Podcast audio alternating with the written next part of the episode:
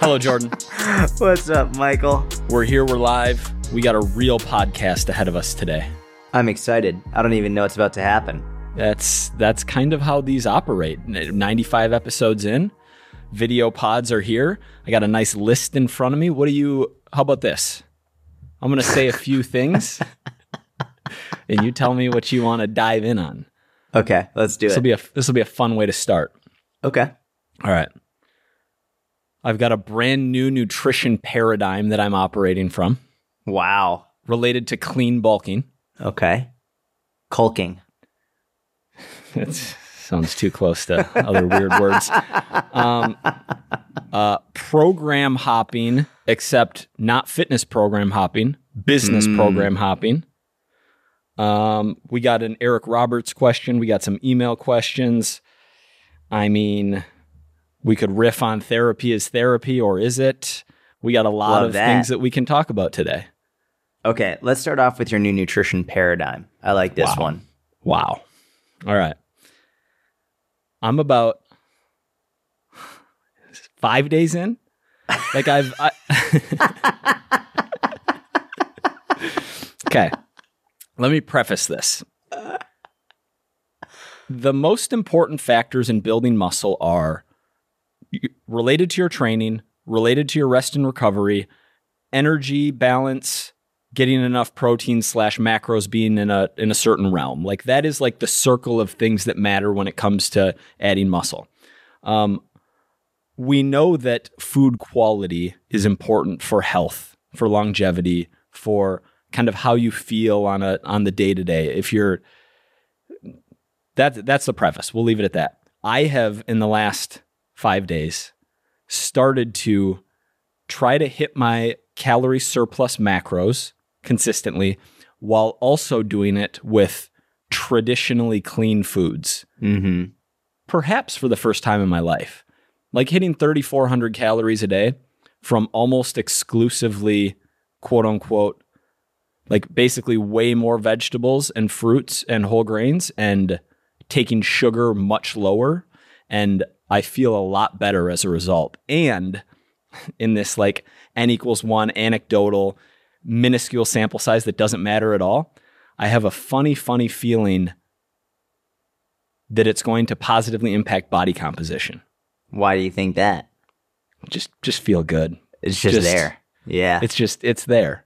It's there. Any ice cream in these macros or no? Have I eaten any ice cream in the last 5 days? Yeah. No, I haven't. Wow. I know. The wildest thing, it, it's basically a swap of like adding more potatoes, sweet potatoes, rice, like traditional bro, cleaner, micronutrient dense stuff in place of things like uh, cereal, uh, you know, bread with jam. Like the biggest difference is I'm hitting my 450 grams of carbs a day via like sweet potatoes rather than those other food sources. So sugar's lower, fiber's higher, micronutrient intake is higher, and my like energy, focus, like brain activity, and general well-being feel it like body almost feels better as a result in this tiny sample size that doesn't really matter. What about digestion? Well, it's harder to get meals down, right? Like Yeah. f- for Yeah. anyone who's ever uh like taken two giant sweet potatoes, prep them however you want to. I peel them, dice them, air fried them with a little bit of olive oil, and it's like like an entire plate of sweet potatoes, 700 Yeah. grams, 160 carbs worth of sweet potatoes is an insane amount to eat in one sitting. And uh and so maybe there's like some fullness from the food volume, but in general, digestion feels really good. That's awesome. We're all behind Jordan on this. So Jordan's been on the fiber train for what feels like years, throwing down chia seeds and basil something or other, and you just you got all the tricks. Listen, man. I'm just excited about this new nutrition paradigm and to watch your body recomposition unfold. Because you're when you make that comeback on social media, and now that we're doing video pods, you might just be shirtless on these. I told Jordan perhaps the shirtless video podcast. Um What did you tell me? I told you before this podcast that I was going to stop training lower body before these pods and start training upper because I think the pump is required for the video podcast, but I don't think I'm actually going to change the schedule for that. Okay. All right. How's your training been going overall? You've been doing some conjugate periodization, some speed work. A little bit of speed work on on the bench specifically. It's going good. How have you liked that? You've enjoyed it?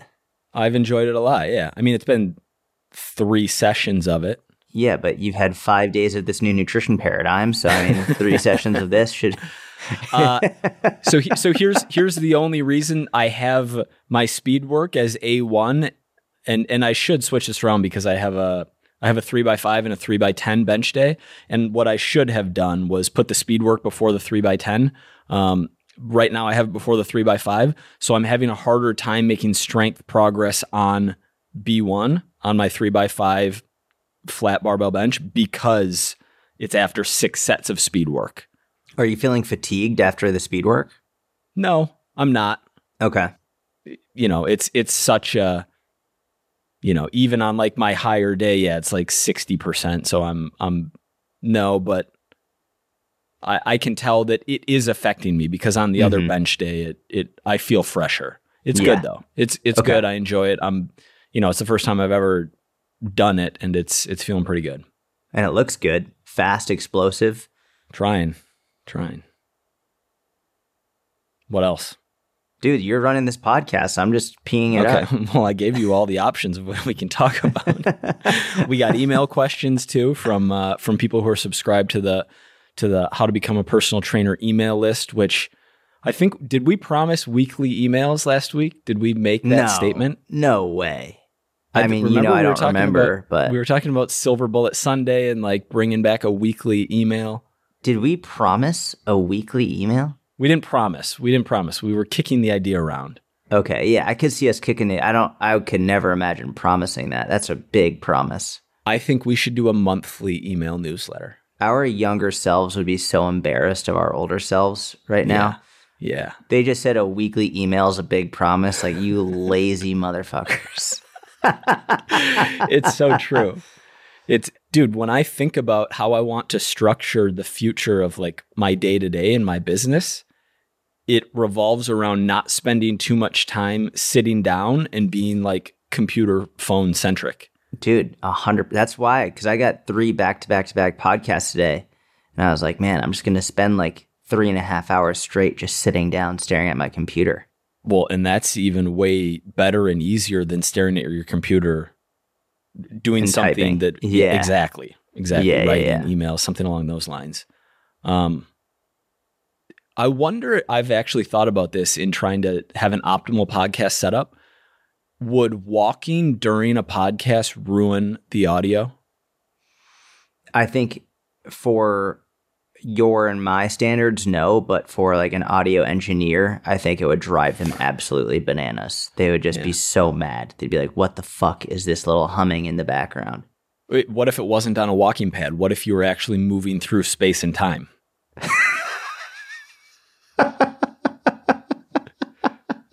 what a way to phrase that question. What if you're actually like you mean in terms of like just walking around your apartment? Yes, that would probably be the only way to do it because Like, I don't do I don't think you could of the wind and stuff. wind and noise correct. Yeah. Yeah. I mean, I think if we got one of those, remember the ones that Ryan Fisher had that we did when we were like at that big event?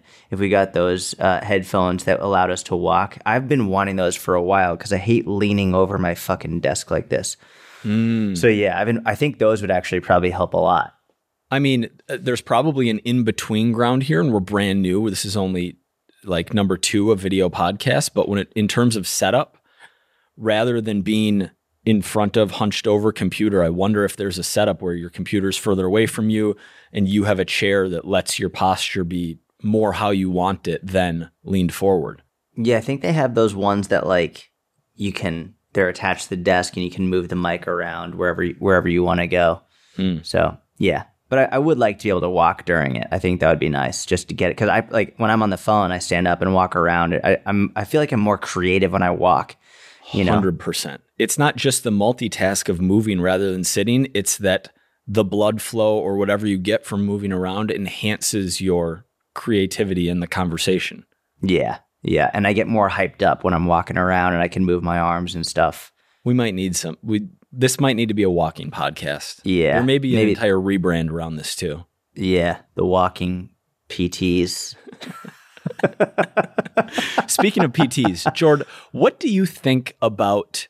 Uh, Don't even get me started. I know what you're gonna say. It pisses me off, bro. this is It not about anyone off. in particular. No one specific. If this feels, if this feels like we're coming at you, and by the way, we're on a bigger delay here than we used to be, right? So, um, What do you mean? well, because of the production involved in video podcasts, getting micro content out. Mm. Side note, give us a follow on TikTok, Instagram, all of the Oh, places. If you're listening to this, we would really, really appreciate it. Our Yeah, handle right is. Personal Trainer Podcast. It- you know, we're on a tw- this is week two of 12 on video pods. This is a trial. We're going to see how it goes. And so giving a follow on those channels will really uh, help us out a lot. And, and uh, yes, please do that. motivate us to keep doing the video pods. Exactly. Um, what do you think of coaches or just people who, you know, might get some advice from one person and then a little advice from another person and they're following this person's business content and they're following that person's business podcast and there's essentially nine different people who have nine different philosophies. You got the you got the content creators you have the the cold DMers, you have the uh, hire a videographer and make movie like quality on a weekly basis, and and this person might say like, you know, I tried uploading on Instagram and that didn't work, and then I I, I hired a videographer for like a week and a half, and I didn't get any clients from that, and I cold DM'd like 13 people, and no one signed up for co- like just like going from one thing to another. It, is that an effective strategy? People watching the video right now can see Mike's face. Is that? Do you think that's an effective strategy? no, it's fucking worthless. Just like when you have a, a fitness client who's who. Imagine you have a fitness client who you know. I'll give you another. I'll give you rather than imagine. I will outline a real like a, a legitimate scenario. This hasn't happened yet, but like this is going to be. This is how ridiculous it, it sounds. Let's say I have someone who signs up for my inner circle. Okay. They sign up for my inner circle and they start doing my workouts. And unbeknownst to both of us, they also hire you to do their workouts. And now this client is going between both of us being like, well, hey, so I'm doing your workouts, but I also hired another coach to also do my workouts. And so, Jordan, I see that you put sumo deadlifts in my program, but my other coach says that sumo deadlifts are a waste of time. So why am I doing this? And what should I do instead? And in my mind, I'm like, why the fuck did you just hire another coach to do your workouts when you already hired me to do your workouts? And this is what we see people doing with business all the time now. And these coaches are the first ones to make fun of clients who do stupid shit like that. But then they're hiring multiple business coaches, taking advice from multiple business coaches. And listen, it's it's one thing to take advice from people for free, like to follow different accounts and to like to get different ideas. That's fine. But when you hire someone, you should go all in on what that person does. Like when when you hire someone to to do your coaching, you should go like realistically, you don't have to unfollow other people, but stop taking the advice of other people. Just follow what that person says for at least 3 months straight, just what that person is telling you to do. And then if you want to hire someone else, go for it. That's totally fine.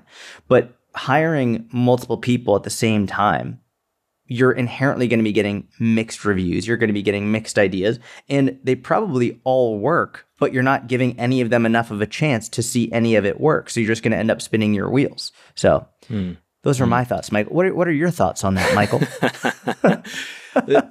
the the same thing, and we know this because we kind of riffed on it a little bit this morning when we were talking. But uh, that is the the kicker is there's so many different ways to get it done. There's so many ways to grow a business. There's so many ways to grow an online personal brand. There's so many ways to get new online coaching clients. It's committing to one and executing on it. And and I don't want to say it doesn't matter which one. Like obviously you and I are are much bigger fans of um, like a jab jab jab right hook method of helping as many people as possible for free and then on the back end of that it's it's like a slow burn business growth but also you're you're doing the right thing in the short run that ends up being both the right thing and the most lucrative in the long run rather than this you know we can make you 10k in your first 3 weeks in the program kind of like like mm-hmm. hook and then that person you know has to cold dm a thousand people a day or whatever that whatever it might be um, that being said, they can all work, but you have to follow through with the one that you choose. And choose the one that makes the most sense for you and and then execute. And then blinders go on. And then I'm not letting other information get in and affect my strategy. I already have my strategy. I'm just doing. It's it's very similar to our our views on fitness, right? Where it's like, yeah, I think keto is stupid for the vast majority of people because most people aren't going to be able to sustain it. But if someone says to me like, "Hey, listen, I have been doing keto for seven years and I've seen great results and I, you know, I feel better and I don't crave carbs or want carbs and I feel great, then, then awesome. That's fantastic. I fully support that as long as you're healthy and happy and you can do it consistently. Same thing with business stuff. It's like everything works. The stuff that you and I talk about, I think the reason that you and I have the, a business together and this podcast together and do so much is because like our morals and our ethics align so much and, and, and our tactics also align so much as a result of it. For example, you and I were talking the other day about how I'll never forget when we were sitting in your apartment in, in Manhattan and we both realized that we both did the exact same thing with emails where like we would go out of our way to to send a personalized email to each individual who signed up for our email list. Before you and I knew each other, before we knew like anything, like this is like 2012, we're like sending personalized emails to every single person who signs up for our email list. It's just like it makes so much sense that we get along because we have the same values and morals and, and standards by which we hold ourselves for our business. Whereas there are other people in the industry who do very well, especially from a, a, business perspective, but we don't agree with what they do. It doesn't feel right for us in the same way that keto doesn't feel right for me. And I still might be friends with people who do keto, but I'm not going to do it because it doesn't, it's not a good fit for me. So if the reality is this, if you, if cold DMing 100 people a day doesn't sound like a good fit for you, then that's probably not a good fit for you. But if you hear, oh yeah, cold DM 100 people a day, I could do that, no problem. Like I would love to do that. Then go for it. That's fine. To me, that sounds fucking awful, and I would rather spend that time making free content that helps people than just cold DMing 100 people with the intent of trying to uh, get a sale on the back end. But you have to find what works best for you. Like that's what it all boils down to. And when you hire multiple different people telling you to do multiple different things, it's all going to get convoluted and you're not going to know which one is quote unquote right. When in reality, it just all boils down to what suits you best.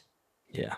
Well said. What's funny about that, uh, I don't remember if it was 2016 or 2017, but when we were having that realization that we had been doing the same things for many years, we were simultaneously in our inboxes looking back at emails from 2012, 2013, and like looking at the old emails in the sent folder of our inboxes. Like, here's yeah. where, like, here's where I was sending all these, having these, like, here's my lead magnet one on one, just firing them out. I'm going to pull up.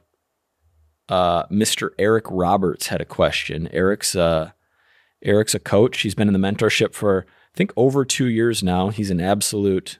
I mean, he just dominates uh, on on the content creation, on the business side. Like he's someone who has done a very very good job.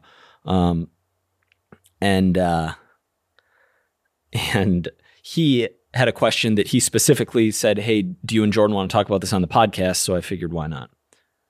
Question for you and Jay to maybe jam on the podcast. Um, I have about 40,000 on my email list currently, and I'm sending emails five times per week.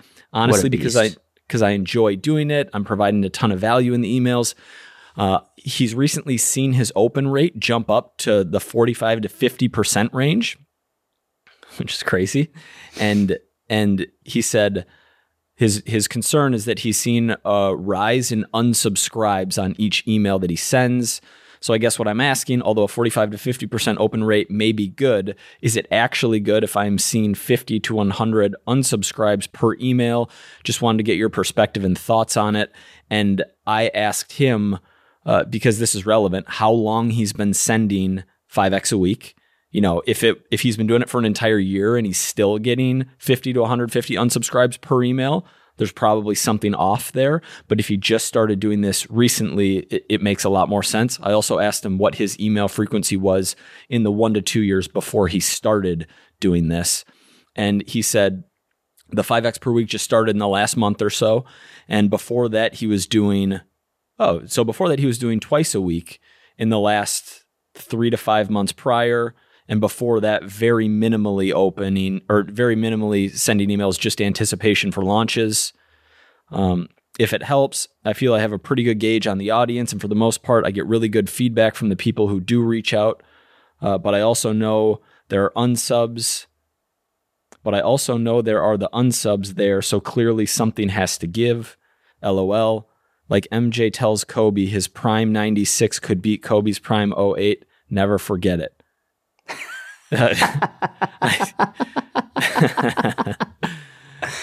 Listen, so I mean, here's the thing: as long as your subscribes are are more than your unsubscribes on a, I would say, on a monthly basis, that's the most important from that perspective. Like, I don't care. Like, if you had a thousand people on your email list and you were getting 100 to 150 unsubscribes per email, like, yeah, that's a big problem. But with 40,000 on the list, with a 40 to 50% open rate, 100 to 150 unsubs per email really isn't that bad, especially if you're getting like a, way more than that on a monthly basis. Um, if your unsubscribes are significantly higher than your subscribes, you've got a real problem. Uh, I would say over like a three month period, like I would gauge that. But what might be happening is you just might have a fair amount of people who are like, yeah, I don't need this anymore.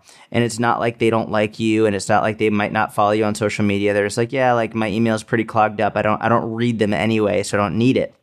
So what is important to to make them aware of is if you're sending out emails four to five times a week and they see your content on social media all the time, they have to know there's a reason to stay on the list and the reason might be like hey when i do a launch like you're gonna get a discount or you're gonna like you're gonna get like first dibs. Some there's a reason for them to stay on the list. So you have to give them something that they're not getting on social media that they're not getting elsewhere. That i would make sure that's very clear and that they know that's why they're on the list.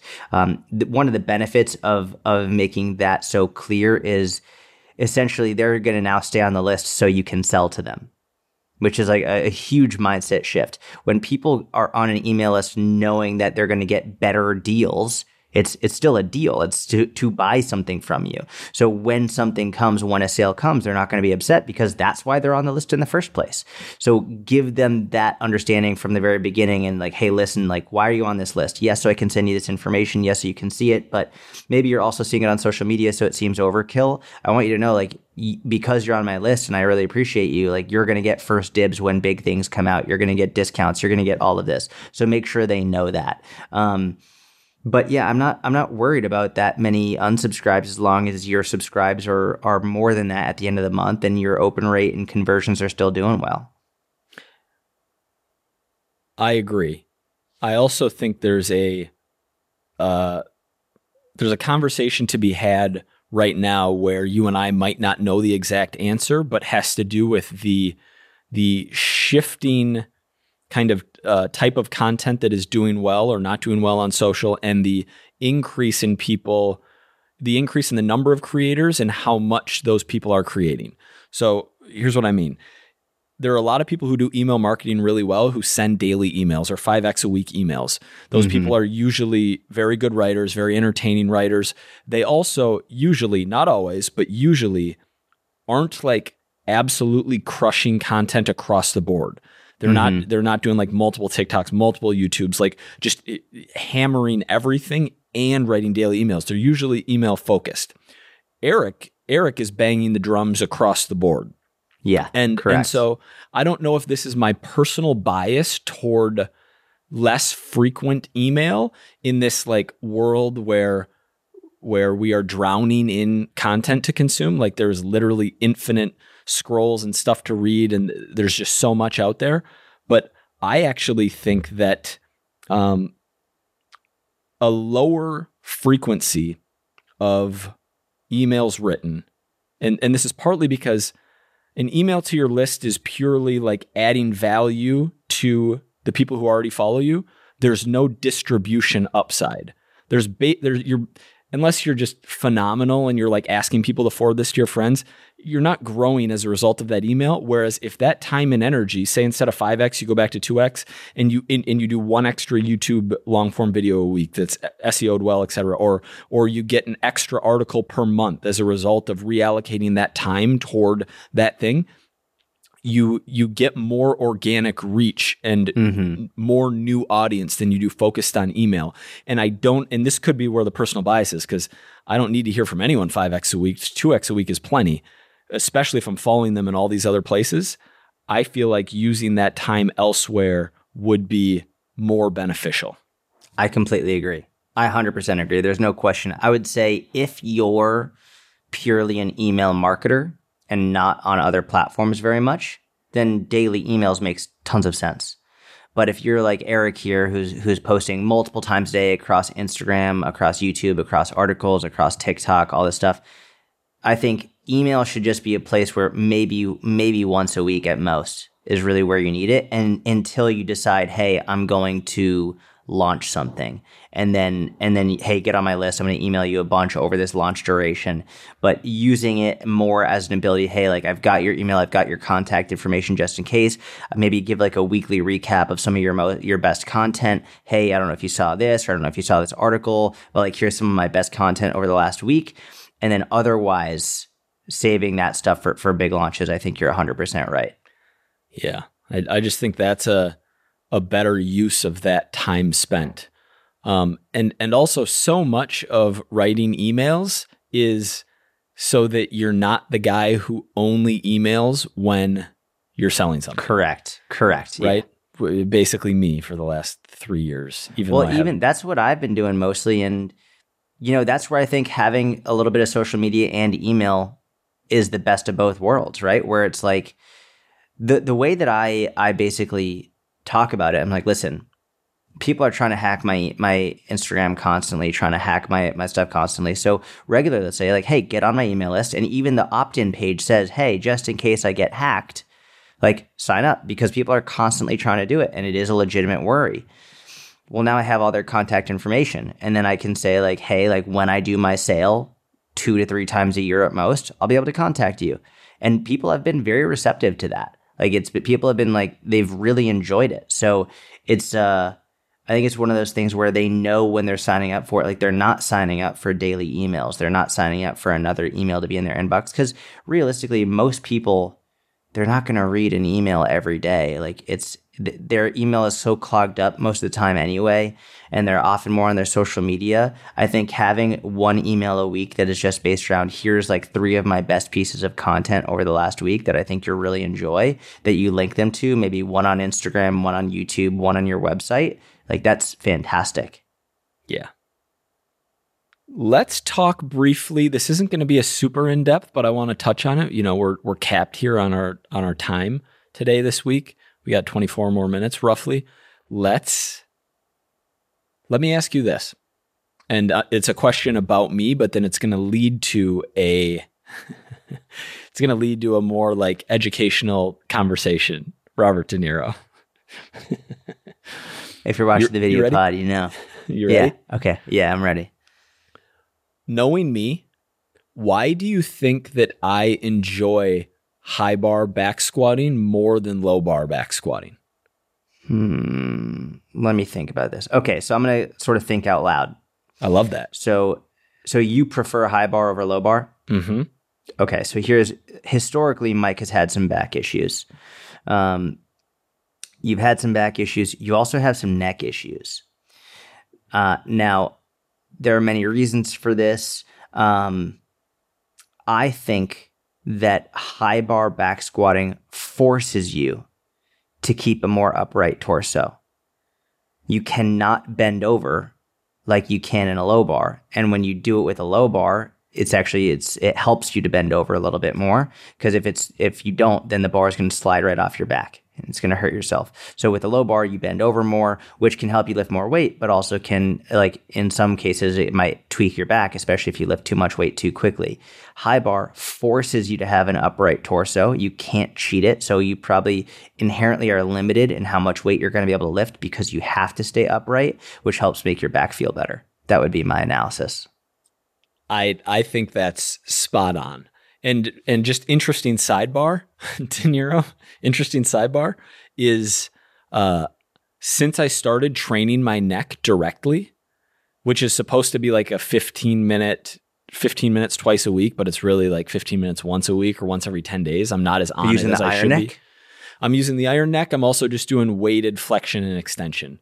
Nice. Um, my neck injury, neck tweaking, like neck discomfort has gone close to zero since I've started training it, which is cool. And and also pisses me off because I'm 35. It's like, why wasn't I doing this 15 years ago? Like, like somehow I was in the mindset of of uh I, I don't know of training it could potentially lead to hurting it versus where I don't think like that with any other body part or muscle group.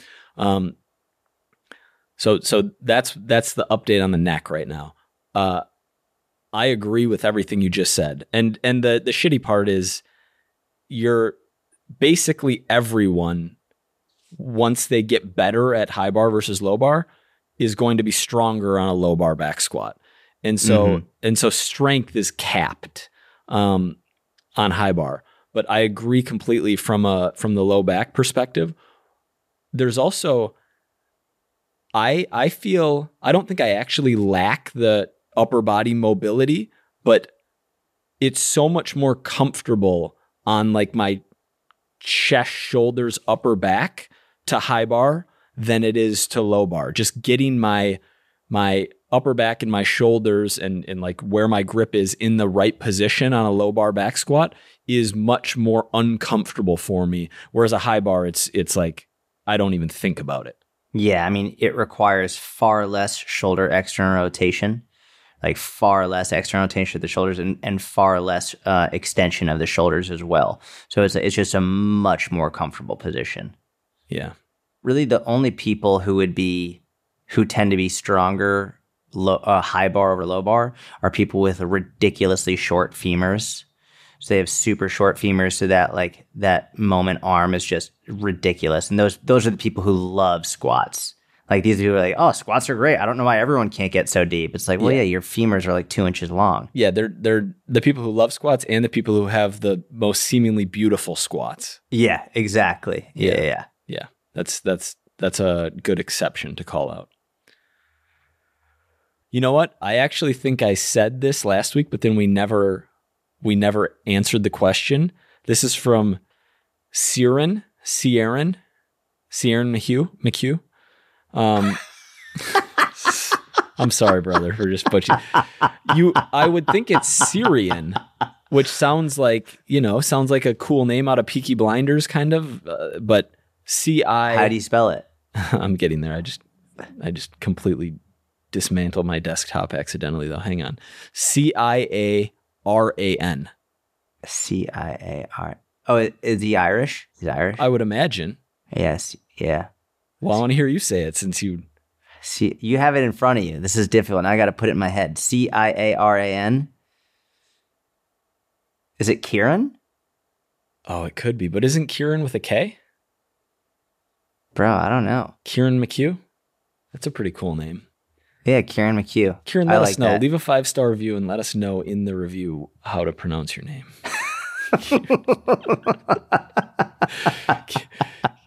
Kieran says, Hey guys, can't imagine you're stuck on content ideas, but on the slim chance I would love to hear you talk slash answer some of the following.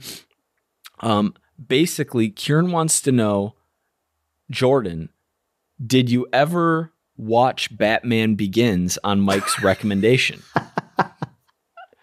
I didn't yet. I didn't. I've been uh, I've been watching Breaking Bad. I've been obsessed with Breaking Bad. I'm almost done with it. But no, I have not watched Batman Begins yet. Also, The Hunger Games. Wow. The Hunger Games blew me away. That was an amazing series that I just finished. I, I also like the Hunger Games. It, it pales in comparison to that Batman trilogy. Really? Yes. Oh wow. Yes. Okay, I need to watch the whole trilogy. Okay. Um, we'll save the Batman Begins analysis for uh, The next pod. once- well, no, I don't want to make that promise, but once you've watched it, Okay. Is Batman Begins the first one? Obviously, because it's the Begins. it's the first. It's the first in the in this trilogy in the Christian Bale Batman's. Yeah. Okay. Okay. All right, so we got to put that one on pause. Um, Wait, was that the that was the only question? no, there's he's got another one here. uh, other questions: client check-ins. How often via email, and if once a week, on average, how much back and forth is there between you and a client in that one check-in? And does it usually end up being back and forth for a couple days due to re- due to delays in reply from clients? I found that with a handful of clients I've worked with, uh, the only client online I have at the moment, I do a check-in on Sunday but then I end up not getting a reply either until late Sunday or the day after. And I'm trying to troubleshoot and expand on more things. But then at most, I might get a second or third reply, or they still don't really provide information slash their opinions. And when they do, it's very vague. I feel like I'm trying to get a deeper understanding, but not really getting there. Hope that makes sense. P.S. Jordan, big congrats. You look so chuffed and proud when you, big congrats on the baby. You look so chuffed and proud when you hold her. Thank you very much. I'm going to start using the word chuffed. I love that. Irish. I'm very chuffed. hope we got. Hope we're pronouncing your name right as well. Please let us know. Um, do you want to start with this, or you want me to? Uh, the the first thing we'll say is, or that I'll say is that this is definitely something that will happen, and because you, I think you said you have one online client right now.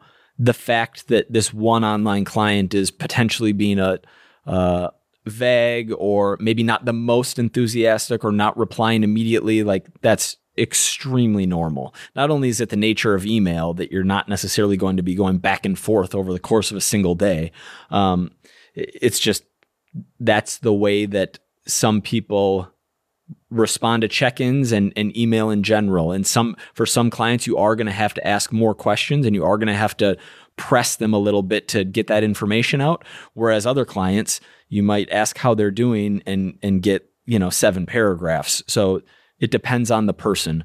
Um, and and it's not abnormal to uh, even have even if they are giving proper replies it's not abnormal to go back and forth over the span of a few days to get to the bottom of something or to solve whatever issue is going on. Yeah, yeah, that's exactly right. Some some clients you're going to send an email and they will reply within a minute. Like uh, literally, as soon as you send an email, they'll reply right back. And other people they they will ghost you, and other people they'll take uh, 12 hours. Other people will take 72 hours. There's a whole gamut. And as you work with more and more and more clients, you'll notice these different trends and patterns. Um, I always tried to figure out like based on the questions and the way they answered questions in my preliminary analysis of someone before I took them on as a client, which type of client they would be. And like no matter what, I just couldn't figure it out. The the only consistent was if someone wrote massive like 2000 word answers to the questions that you asked them in the preliminary screen, that's probably what their emails were going to be like. So just be aware if someone is very wordy in the preliminary thing, they're probably going to be very wordy in their emails to you on a regular basis. Um, the, in terms of client check-ins and how it works, this is also another example of you have to do what works best for you as a coach. And I know I went through multiple systems. Like I tried many different strategies throughout the early parts of my career until I landed on what worked well for me. And and I landed on daily check-ins. Monday through Friday, daily check in. Send me your weight every morning. Send me your calories and protein from the day before, and any questions that you have. And, and Mike traditionally has done a one time a week check in with his clients. They they both have pros and cons, and it really just depends on which one you prefer and which one feels right for you. Um, I wouldn't have multiple options. I wouldn't have, well, some clients can do this, check in daily, and other clients can check in weekly. I would not do that. I would f- try it, try each system, figure out which one works for you best, and stick with that and have the clients fall into your system. Don't try and fit yourself into whatever the clients want because that's a recipe for disaster. Um, after a certain point, I know event, like let's say once you get to 50 clients, you're going to have a number of those clients replying immediately back to you as soon as you send them an email. You're going to have other clients who are ghosting you and other clients who are taking like a more normal time frame to get back to you. So what what I would actually recommend is they have an amazing feature on Gmail where you can delay when an email sends. And this is this became very helpful for me as my client roster got more and more loaded where I was getting a lot of anxiety from email because I would, you know, have a lot of emails in my inbox and I would try and be emptying it. But as I was emptying it, they were coming right back in. So I'd be like, oh man, I'm trying to get this empty. I'm trying to get this empty. But as soon as I send an email, I would get people replying back and it would just increase my anxiety. So one thing that you can do is you can delay an email. Like, so you could write and send all your client emails. You can also pause your inbox so emails don't come back into it. But what I would do is, is I would write the email and I would set a delay so it wouldn't be sent for like 12 hours. So all of those emails would be spent, sent about 12 hours from that point. That way I could send all those emails. They'd be out of my inbox. The inbox would be empty. And then 12 hours later, those would be sent. Then I could, I knew in about 12 hours, that's when the emails would start coming in again. That's a very good strategy for as your client roster grows and also pausing your inbox to sort of deal and manage with that anxiety. Like you send them, you know, you're not going to get it in for, you're going to get any emails in until you unpause your inbox. But for right now, especially when you've got, I'd say between one and 12 or one and 15 clients, you have the freedom to try and experiment with new systems and try new things because like you don't have that big of a roster yet. You have more time and flexibility with that. So at, at least once a week check-ins, if not daily, I would say one of the major pros of a weekly check-in means that you don't necessarily have as many daily emails one of the pros of the daily check-ins is is you often can uh, rather than one big check-in weekly, you might get smaller smaller emails on a day-to-day basis so it's not as big of a check-in once a week. But figuring out which one is better for you. The, the main reason for that like delaying an email being sent is because you're trying to reply to all your emails. You're trying to get that inbox to zero. And that anxiety i would imagine came from the fact that you know you got 40 emails, you replied to one, you're working on another one. While you're working on another one, that person replied, and it's like, I'm not making any progress here on my inbox Correct. because they keep coming in as I'm sending them out. Exactly. So that's a, a yeah. strategy that allows you to actually get to inbox zero. Such a genius invention by by Google and Gmail where they're like, uh, they allow you to pause your inbox or delay the email being sent. It's just it's so helpful and it's really really good. They also have something. I don't know if this is a plugin where you can see if someone's read your email. That's really good for clients who are ghosting. Like and you can see like and and what I used to do is like I used to if I had a client that started to ghost, I would send those emails just to make sure they were okay. Mm-hmm. Like, okay, cool. Well, at least they're reading it. At least like they're getting it. So cool. I'm good. So that that is another very good tool to have as well. Then you know it's more likely that perhaps that person, you know, is is not following the program, might be a little embarrassed, might might not want to reply for that reason rather than something actually happened to him or her that yeah. is leading to like your client not responding. Yeah. Real real real quick, back on the short femurs. I just had a thought. Obviously those obviously those people are going to be more comfortable uh, performing a high bar back squat is is if their life depended on it and i'm and i guess i'm not talking like the 1% of the of the spectrum in terms of of femur length but if their life depended on it from a strength perspective you still think that high bar is the way over a 5 year window that they could maximize their 1 rep max squat strength? Yeah yeah, there are some people who are just built that way, where for sure, like, be based on their torso length and their femur the length ratio yep. and their tibia length. Yeah, like some people are just going to be way more efficient with a high bar. They're very they're fewer and far between, but that's actually why, like, when we look at some of the best Olympic lifters, some of them have that exact build, and it's just like, God, how are they so damn upright in this squat? Yeah, it's it's that's what's best for them. Those are the elite of the elite of the elite and then and then you have people like me trying to emulate that as as like a 20 year old and being like why does my squat not look like that yeah yeah why in the hell does it look like they're just going up and down so easy and for me it feels like i have to lean so far forward yeah it's it's not because of a technique thing as much as it's how they're built Yeah. Those people are also typically better at conventional deadlifts as opposed to sumo. Mm-hmm. Um, okay, so I have a question from someone, AOK180. He said, What are your thoughts on full body workouts? And I thought that might be a, a something worth discussing just like as a as a coach. What do you think what do you think about full body workouts, Mike? I've never been a fan. You want to extrapolate or I, I'm looking at the clock and I'm like, I, I don't know that I can. Um, b- be more specific. So, our, so full body workout, we're talking three times a week. We're talking how many times are we hitting each muscle group per? Like, I have to think of the why would I even want to consider a full body workout for this person, um, Mhm. a- and then what are we trying to optimize?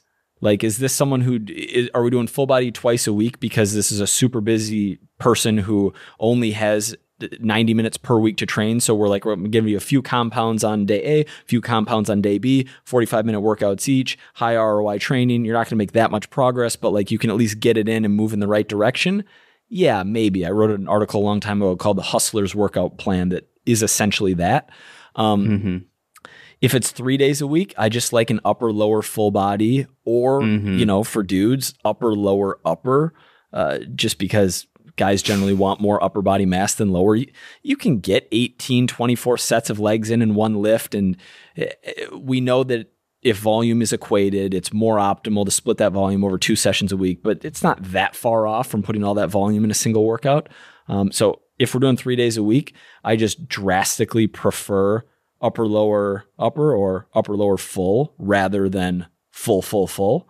Um, it's so systemically taxing to like hit upper and lower compounds in each workout three like it, Yeah. it, it just is exhausting so from a personal preference perspective and this applies to most people i've seen just the the sheer willpower and determination required to bring sets close to failure in both the upper and lower body that often is is difficult to do when you could get two upper body sessions and two lower body sessions on a 4x a week in 45 to 60 minutes per session Yeah, a hundred percent. Like it really depends on how often you're doing the full body workouts. It, it, I know some people who do full body workouts three times a week, and I think it's a, a bad idea. I don't like doing that because Or- or more. inherently you can't. Yeah, or more. You you can't you can't go as hard as you want to go every workout when you do when you train full body every time. Uh, for for the inner circle, I have either an upper lower split where it's lower upper lower upper four times a week, or the three times a week, which is lower body upper body full body, and that full body day is brutal. Like that full body, it it's fucking awful. It's like it's a little bit longer, it's more intense. I mean, full body workouts are no joke. So if you're going to do full body, I would say it's either on like the last day of that three day split, like where you're lower upper full, or someone who's training only two times a week and they've just got to get something in that's the most bang for their buck in the least amount of time possible. And when they do that, they're probably not going to get as many sets in as they need for optimal growth for each body part. It's really just more of like a strength and performance and hey, let's just make sure we get some movement and strength training in. So like that's going to be more of a full body from the perspective of one set or, or one exercise per movement as opposed to like doing X amount of sets per muscle group. So making sure we're getting upper body push, upper body pull, lower body push, lower body pull. That's really going to be the how we structure it from that perspective, just from a general health. But if we're talking about any time type of performance or any type of aesthetic uh, improvement, anything in that sense, like that's not going to be your your your ideal scenario at all. Well, on that upper lower full in that day three full, you're essentially combining the volume from days three and four in an upper lower Correct. split, which is if you're going to have the the proper number of sets per muscle group over the course of the week, and therefore that workout three is going to be a long, grueling workout. Most people just aren't like physically or mentally capable of the, you know, say your first four or five exercises, sure, you can bring the intensity, but on that full body day, it's going to be like eight to 10 exercises. Most people don't have enough sleep, rest, recovery, calories, nutrition in order to fuel that. And even if they do, it's still a brutal workout. Like you're, your seventh, eighth, ninth exercises, good luck bringing the same intensity that that you could if you split that volume up over uh, more days. Yeah, the wherewithal needed to get through that workout is is insane. Mm-hmm. mm-hmm. You got another podcast. This was great. Video pods, episode 95. I got it. We're about to hockey stick. Hockey stick incoming. Please leave a five star review. We would really appreciate it. Helps the podcast grow. Personal Trainer Podcast. That's the handle. TikTok, Instagram, Facebook. Look for it. Follow. We, we, would really appreciate YouTube. it. We're we're uh, we're really going to start to try and grow this thing. This is becoming more than a passion project as we speak. See you soon. See ya.